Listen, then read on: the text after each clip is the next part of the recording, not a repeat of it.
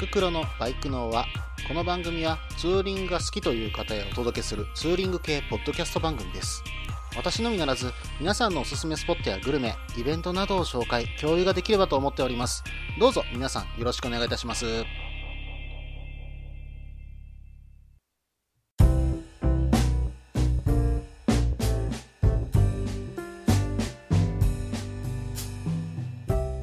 はい、始まりました。第4回です。えーお相手はタククロです。どうぞ皆さんよろしくお願いいたします。えーもう12月に入りまして、バイクのシーズンがオフという方も多いんじゃないでしょうか。バッテリーとかね、もう外されてる方もいらっしゃるかと思いますし、まあ、でもまだまだ乗れますよっていう街中の方もいらっしゃると思います。あの、私は、あの、ありがたいことにですね、木はちょっと降らない地域なので、まだまだ、えー乗っていこうとは思うんですが、1月に入って寒い時期、どう乗り越えようかなって今考えております。うーん、どうしようかなっていうのがちょっとあったかくやっぱする方法っていうのがそんなに今思い浮かんでなくって、電熱線の入ったですね、グローブとか、えージャケットとか、えーもしくはグリップヒーターとか、えー入れられてる方も今は多いんだろうなとは思ってるんですけども、えーなかなかサラリーマンの給料でこういったものを買う、買い揃えるというのが難しいものですから、今は、うん、何にしまあ、北海道をどこに入れるとか、えユニクロでどういうものを買ってきたら少しは暖かいのか、ということをちょっと今考えながら、え冬は過ごそうかなと思っています。さて、えーここでですね、えーメールの方をちょっと紹介させていただこうと思います。えー今回ですね、メールの方、えありがたいことにも3通もいただきました。本当にありがとうございます。えまずはじめはですね、えスカイジンさん、えメッセージいただきました。えー件名の方がちょっとこの時にですね、えメッセージフォームにつけてなかったものですから、ちょっと入っていません。申し訳なかったです。えーではメッセージ読んでいきますね。配信スタートおめでとうございます。ツーリングスポット情報大変参考になります。今は季節柄なかなか行けないですが、暖かくなってきたら行ってみたいと思います。先日の谷蔵ナイトで初めてちゃんとお話しさせていただきましたが、ポッドキャストも巧みなトークで楽しませていただいております。これからも配信頑張ってください。そしてまたどこかでお会いしましょう。スカイジンさんどうもありがとうございました。えー、これ読ませていただいてですね、谷蔵ナイトで、えーお会いした時のこともちょっと思い出しておりました。えー、谷蔵ナイトっていうのはですね、え AV 人生相談初代パーソナリティの谷蔵先生が、え東京に行った時に開かれるといった、え内容なんですけども、えたまたまですね、私その時に東京に行ってまして、えラットさんに誘われてですね、え一緒に行かせていただきました。で、そこにですね、スカイジンさんもいらっしゃいまして、え一緒にお話しておりました。えーまあ結構お酒もガンガン飲んでたんで、えーいろいろと私も喋っちゃったんですけども、えー、スカイジンさん、これに懲りず、えーまた一緒に飲ませていただけるのであれば、ぜひ誘ってください。えーまあ、ここ最近はですね、東京にちょっと、えー行く用事も3ヶ月に1回ぐらいはあるかと思いますので、ぜひぜひ、えーお願いいたします。あと、えーメッセージの中でですね、えー巧みなトークでと言わ書いてはおりますが、えー私、そんなに巧みではないですよ。あの、結構編集しております。まあ、編集のおかげでこういうトークもできるんですけどね。えっ、と、確かスカイジンさんと最初にお会いしたのは、えー東京モーターサイクルショーの時にあった全馬ポレンのイベントですね。えーこの時にお会いさせていただいて、え確か一緒にお酒飲んでたような気も。あれ？私しか飲んでなかったのかな？うん。飲んで、え楽しんでいた覚えがあります。また、ぜひ、一緒にお酒飲みましょう。では、えー次にですね、えー温泉野郎さんからメールの方いただいております。件名、はじめまして。初めてメールいたします。温泉野郎と申します。タククロさんって旅バイクのリスナーの方かと思っていたら、ご自分でポッドキャストもされていたんですね。バイクのは第1回から2回聞かせていただきました。関西地方のスポット紹介のようですが、千葉県に住んでいる私には地名を挙げられてもどんなところなのかなかなか想像できません。ですので、できれば楽園会さんや中山バイクラジオさんみたいにブログにその場所の写真を載せていただきたいです。そうすれば、その場所がどんなに素晴らしいか、一目で知ることができて良いと思います。ご検討くだされば幸いです。温泉野郎さんどうもありがとうございました。そうですね、私も本当にタイバイクさんのリスナーで、えー今でも、えー、ちゃんとリスナーですよ。あの、自分でポッドキャストをし始めたのも本当にここ最近ですので、あの、ぜひとも応援よろしくお願いいたします。で、あの、関西地方のスポット紹介というふうに、えー、書かれているんですけども、えー、基本的には全国紹介できればいいと思っております。えー、ぜひぜひ、え千葉県の情報、まあ、え千葉からだと茨城、もしくは東北の方等もいただければと思いますので、ぜひぜひ紹介してください。え千葉県の方と申しますとね、あの、関西からとなるとなかなか行く場所といえばディズニーランドもしくは幕張メッセぐらいしか正直言うと想像がつかないので、いろんな場所を紹介していただければ非常に助かります。あの、私も関東に住んでた頃は千葉県は申し訳ありませんが、柏ぐらいまでしか行ったことがなくてですね、あの、そこから銚子とかですね、あっちの方とも行ってみたかったんですが、なかなかあの知り合いもいませんでしたし、どこか、えー、行くにしてもな、億劫になった場所でしたしね。あの、ぜひそういったところの、えー、美味しいところの情報とかありましたら、ぜひ教えてください。で、あの、ブログにですね、その場所の写真を載せていただきたいというふうに、えー、書かれているんですけども、えー、これ今のところ考えています。今はブログをですね、え配信用に急遽作ったような状況ですので、えこれからですね、どんどんブログの方には改造を加えていこうと思っています。え最初の改造がメールフォームだったんですけどね、えこれからできればサイトも見やすくしたいですし、トップの画像も入れたいですし、で、あのー、今回ですね、今配信している画像ですかね。あの、ポッドキャストで一番最初に出てくる画像に関してもちょっと作り変えたいなと思っています。写真よりは何か、うーん、そうですね、えー、イメージキャラクターみたいなものを作れればなとは思ってるんですが、まだまだこれからの構想の段階といったところなんで、えー、もう今しばらくその辺もお待ちください。どんどんですね、ブログの方も見やすくしていって、できればそれを検索できるような風になっていけばなと私の中でも思っております。ぜひぜひですね、温泉野郎さんも、えスポットの方、え紹介いただければと思っております。どうぞよろしくお願いいたします。そして、えメールの方、どうもありがとうございました。ではですね、えツーリングスポット紹介のコーナーということで、えー、始めたいと思います。このコーナーは私、もしくは皆さんから投稿いただいたおすすめのスポット、穴場のスポット、自分しか行かないけど自分が好きなスポットなどを紹介するコーナーです。今回はですね、前回と同じようにメールの方にツーリングスポットの紹介が書いてありましたので、こちらの方から紹介させていただこうと思っております。ルイさんからいただきました。件名は島通。こんばんは、番組解説おめでとうございます。他の方と被りにくいであろうツーリングスポットネタとして、島ツーリング情報を投稿させていただきます。私の初島ツーリング体験は北海道の礼文島でした。往復の時間がもったいなくてなかなか行く気になれなかったのですが、学生時代に作ったツーリングクラブのリーダー Y から聞いた感想が忘れられず、道内のメインどころもだいぶ見て回ったので、一つ渡ってみるかという気になって行ってみたのです。今回は礼文島の話は割愛いたしますが、その非日常感にすっかり魅了されまして、以後島を求めて旅に出るようにもなりました。はい。えーと、ここまでですね、えー、レブン島のお話が出てきましたが、レブン島ですね、本当にフェリーとかで渡っていかなきゃいけない結構遠いとこなんですよね。で私ちょっとこの間北海道行ってきた時は、え、なぜかここの、え、イクラとウニを、えー、お土産として現地から送らせるという全く関係のない、まあ、今回ツーリングで行ったことない場所のとこと、ところのものを、えー、お土産として持って帰ってしまいました。まあ、でも美味しかったですよ。って言ってないのに何言ってんだっていう感じですけどね。えー、ではですね、続き読んでいきますね。石垣島でバイクをレンタルされたとのことなので、まずは南の方、石垣島から紹介をしたいと思います。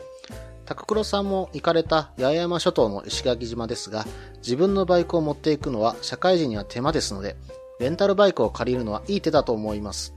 特に私のように寒いのが苦手なライダーには、冬場の目的地としてはいいのではないでしょうか。1月でも天気が良ければ泳げましたし、普通に回るだけで十分爽快で、いい景色の有名なスポットが多数ございます。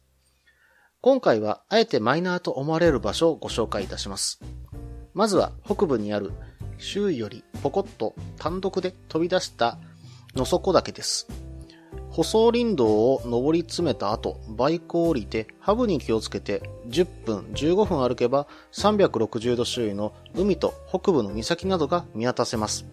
しっかりした登山道ではないのですが、まあ高い方を目指して登っていけば頂上に着くはずです。はい、えー、ここまで読ませていただいて、えー、いきなり、えー、離島というところなんですけども、石垣島ですね、私も、え、3年ぐらい前ですかね、行かせていただいて、そこで PCX 借りさせていただいて行ってきました。で当時はですね、レンタルバイクで、スクーター以外が石垣島で借りれなかったんですよ。で、今はちょっと調べてみたんですが、50から400のスクーター、それと FTR とイントルーダー、そしてグラストラッカーはどうもあるみたいですね。えー、イントルーダーも400かな？うん、なんか125はちょっとマニュアルはなさそうですけども、まあ、この FTR とかグラストラッカーで回る分にはなかなか面白そうだなとちょっと思っています。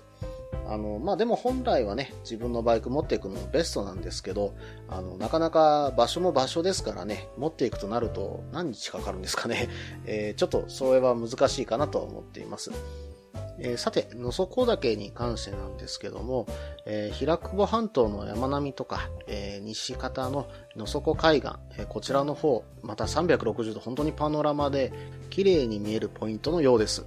あの、写真で見る限りで本当に綺麗に見えてますね。あのー、ここ私行ってみたいなって本当に思いました。あの、石垣島って私、山登りとかはしてなくてですね、えー、来るバイクで、えー、ちょっと回ってた時にちょっと高小高いところから海が見えたというようなとこはあったんですけども、あの、本当にてっぺんからとなると本当に綺麗に見えるんだろうなって今でも想像しています。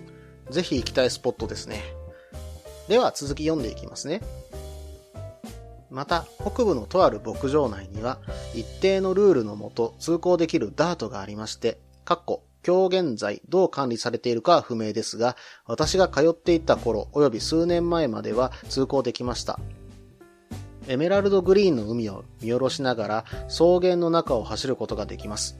ゆっくり走ればレンタカーや原付でも走行可能です。ちょっと日本っぽくない光景でもしここに行っていないのであればきっと悔やまれるであろう場所です。ヤマハの WR250 デビュー当時のプロモーションビデオはここで撮影したんじゃないかなと思います。景色が似ていたので、多分検索すれば動画が見つかると思います。はい、えー、私も、えー、検索して、えー、見てみました。えこちらの方ですね、えブログの方に、えリンクの方貼っておきますので、一度確認してみてください。YouTube の方に上がっておりました。で、見てみるとですね、これはすごいですね。なかなか見れるような景色じゃないところ、なんだか海外で走っているところを見てるような、まあ、海外でもこんなとこあるのかなというような雰囲気の景色の場所です。ただびっくりしたのがですね、あの、この景色のいい場所、もう海が横に見えますし、本当に牧場の中を走っていくような、えー、ところなんですけども、あのものすごい猛スピードで駆け抜けてたんですね。えー、しかも曲がちょっとスローテンポで、ちょっとアンマッチかなちょっと思いながら見てたんですけども、あのー、なんでしょうかね。ここまで早く駆け抜けたらなんかこの場所ちょっともったいないなと。もうちょっとゆっくりトレイルとかで走ってみたいなっていうような感じを受けました。えー、それとですね、石垣島、先ほど私レンタルバイクがあると、えー、お話ししたんですけども、えー、実は北海道でですね、レンタルバイクを借りた時に、あの、オフロードを走ってはいけないっていう風に制約があったんですよ。で、それは確かレンタル819レンタルバイクと読むのかちょっとわからないんですが、えー、ちょっと大手の方で、えー、お借りした時はそのように言われました。で、あの、石垣島のレンタルバイクは走れるんですかね？えー、私の方はちょっと、えー、お借りしたところのホームページでちょっと調べてみたんですけども、えー、お借りしたのは、えー、熊の実レンタさんですね。え、こちらの方でお借りしました。なんですが、あの、ダートのこと確かに何も言われて覚えはなかったんです。まあ、当時 PCX を借りたんですけども。で、走ってもよかったのかなとちょっと思ってるんですが、今となってはですね、このお店、どうも FTR 置いてあるみたいなんです。そしてですね、そこの紹介欄にですね、二人乗りで車重が軽く、街乗りにもダートにも向く軽快な走りです。と、ホームページの方に書かれていてですね、あの、Q&A の方にもダート走っちゃいけないとも書いてないんですよ。もしかしたらレンタルバイクでこの場所を走れるかもしれませんね。走れるんであればこれぜひ行ってみたい場所の一つですね。で結構あの北の方にあるので、実際石垣島のですね、えー、北側、平久保岬の方まで行こうとなると、だいたい2時間ぐらい、ゆっくり走ってですけどね、あの、かかると思います。で、そこから林道入って、えー、林道じゃないですね。えー、これは牧場の間を抜けてくる道なので、えー、帰ってくるまで、まあ、ゆっくり走ってたらそこも2時間ぐらいいらっしゃるのであれば、もうそこをメインとして、え行っていただく方がいいかと思います。あの、周りに全くお店ありませんので、お気をつけて行ってください。それではここで前半を終了しようと思います。えー、まだあの、ルイさんからもらったメール、続きがありますので、えー、後半に紹介しようと思います。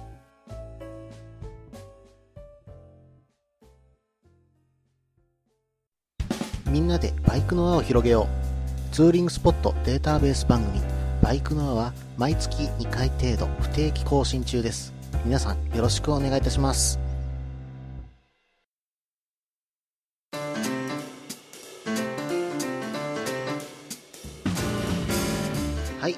ここから後半です。えー、ルイさんの方のメールを続き読んでいこうと思います。最後に、電信屋と呼ばれる通信所跡地です。日清戦争後の約50年間、日本領であった台湾との通信用海底ケーブルの中継地として使われた小さなコンクリート製の小屋なのですが建物の中に太平洋戦争当時の弾痕が残っています本土ではそういった戦争の被害を受けた生々しい建造物、えー、遺跡、遺物はあまり見る機会がありませんが離島に行くとこのような戦跡や魚雷攻撃で沈められた船えー、壊没した戦闘機、高射砲、統治下等々が今でもそのまま残っているところが多数あります。えー、ちょっとこの後の文章、私の方ではちょっと処理しきれないので、えー、割愛させていただきますが、えー、その途中から読んでいきますね。えその場所が戦場だったという事実と、今の時代のありがたさが伝わる場所かと思います。え食事、その他のおすすめ情報がありふれておりますので、ツーリングライダー目線から3つ紹介させていただきました。離島、桟橋から行ける周囲の島についてもネタがあるので、また今度投稿いたします。それでは更新頑張ってください。ルイさんどうもありがとうございました。この情報はですね、私も正直石垣島大好きですので、ぜひ、あの行かせていただいた時に参考にさせていただこうと思っております。本当にありがとうございます。しかし、あの最後の電信屋ですか、えー、こういった場所残ってるんですね。私ちょっとこれ知りませんでした。えー、これ行くにはカビラ湾の方からさらに奥に入った半島の方にあるんですね。えー、それとですね、呼ばれ方としては、え、元海底電線陸洋室とも、え、呼ばれてたようです。もともとは日清戦争終結後下関条約で、え中国の清から台湾を割譲した、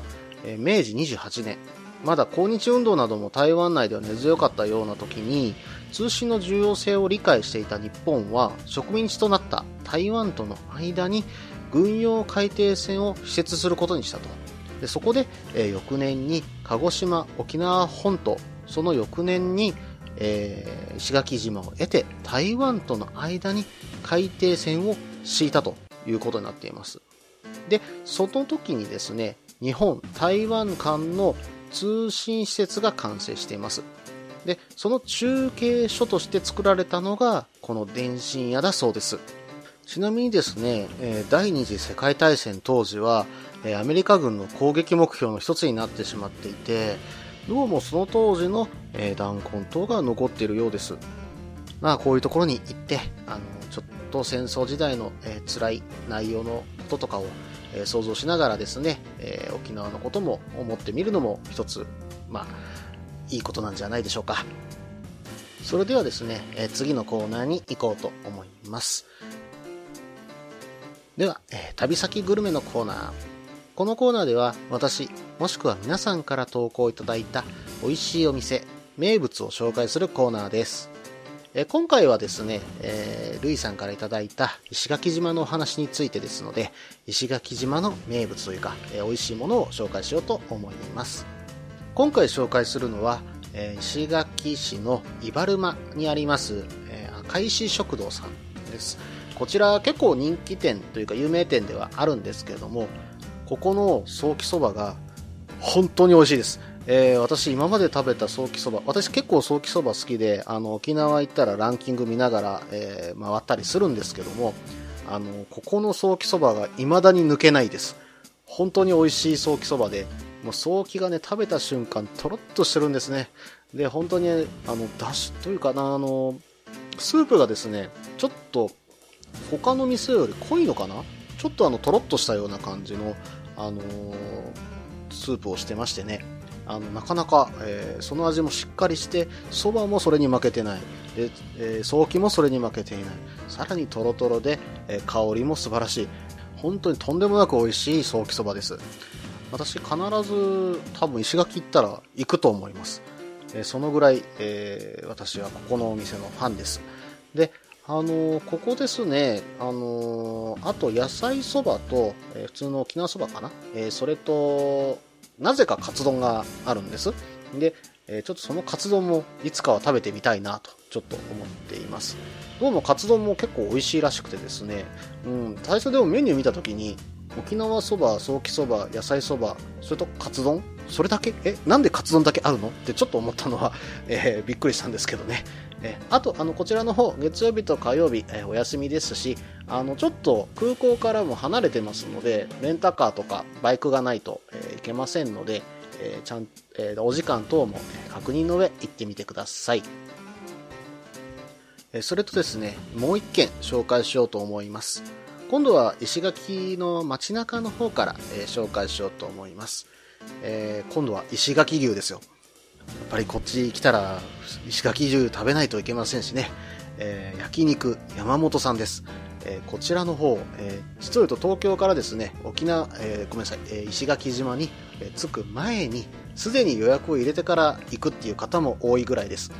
私もあの、実際そうしてきました。あの、並んでも多分入れませんので、ぜひ予約してから行ってみてください。まあ、まずここに来たら、オリオンビールを生でいっぱいグビッといってから、お肉に行きたいところですね。で、ここのお肉は本当に美味しかったですよ。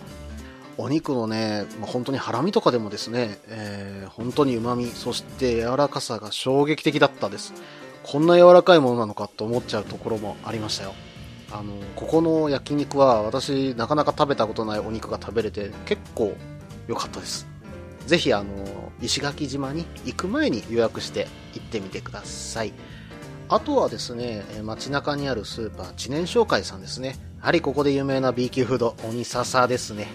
えこれはお手軽でなかなかいいですよ。まあ、あの、鬼笹っていうのは、あの、鬼がおにぎり、えー、笹はささみフライのことで、えこれをビニール袋の中でギュッとですね、えー、握り込む。それだけの食べ物なんですけども、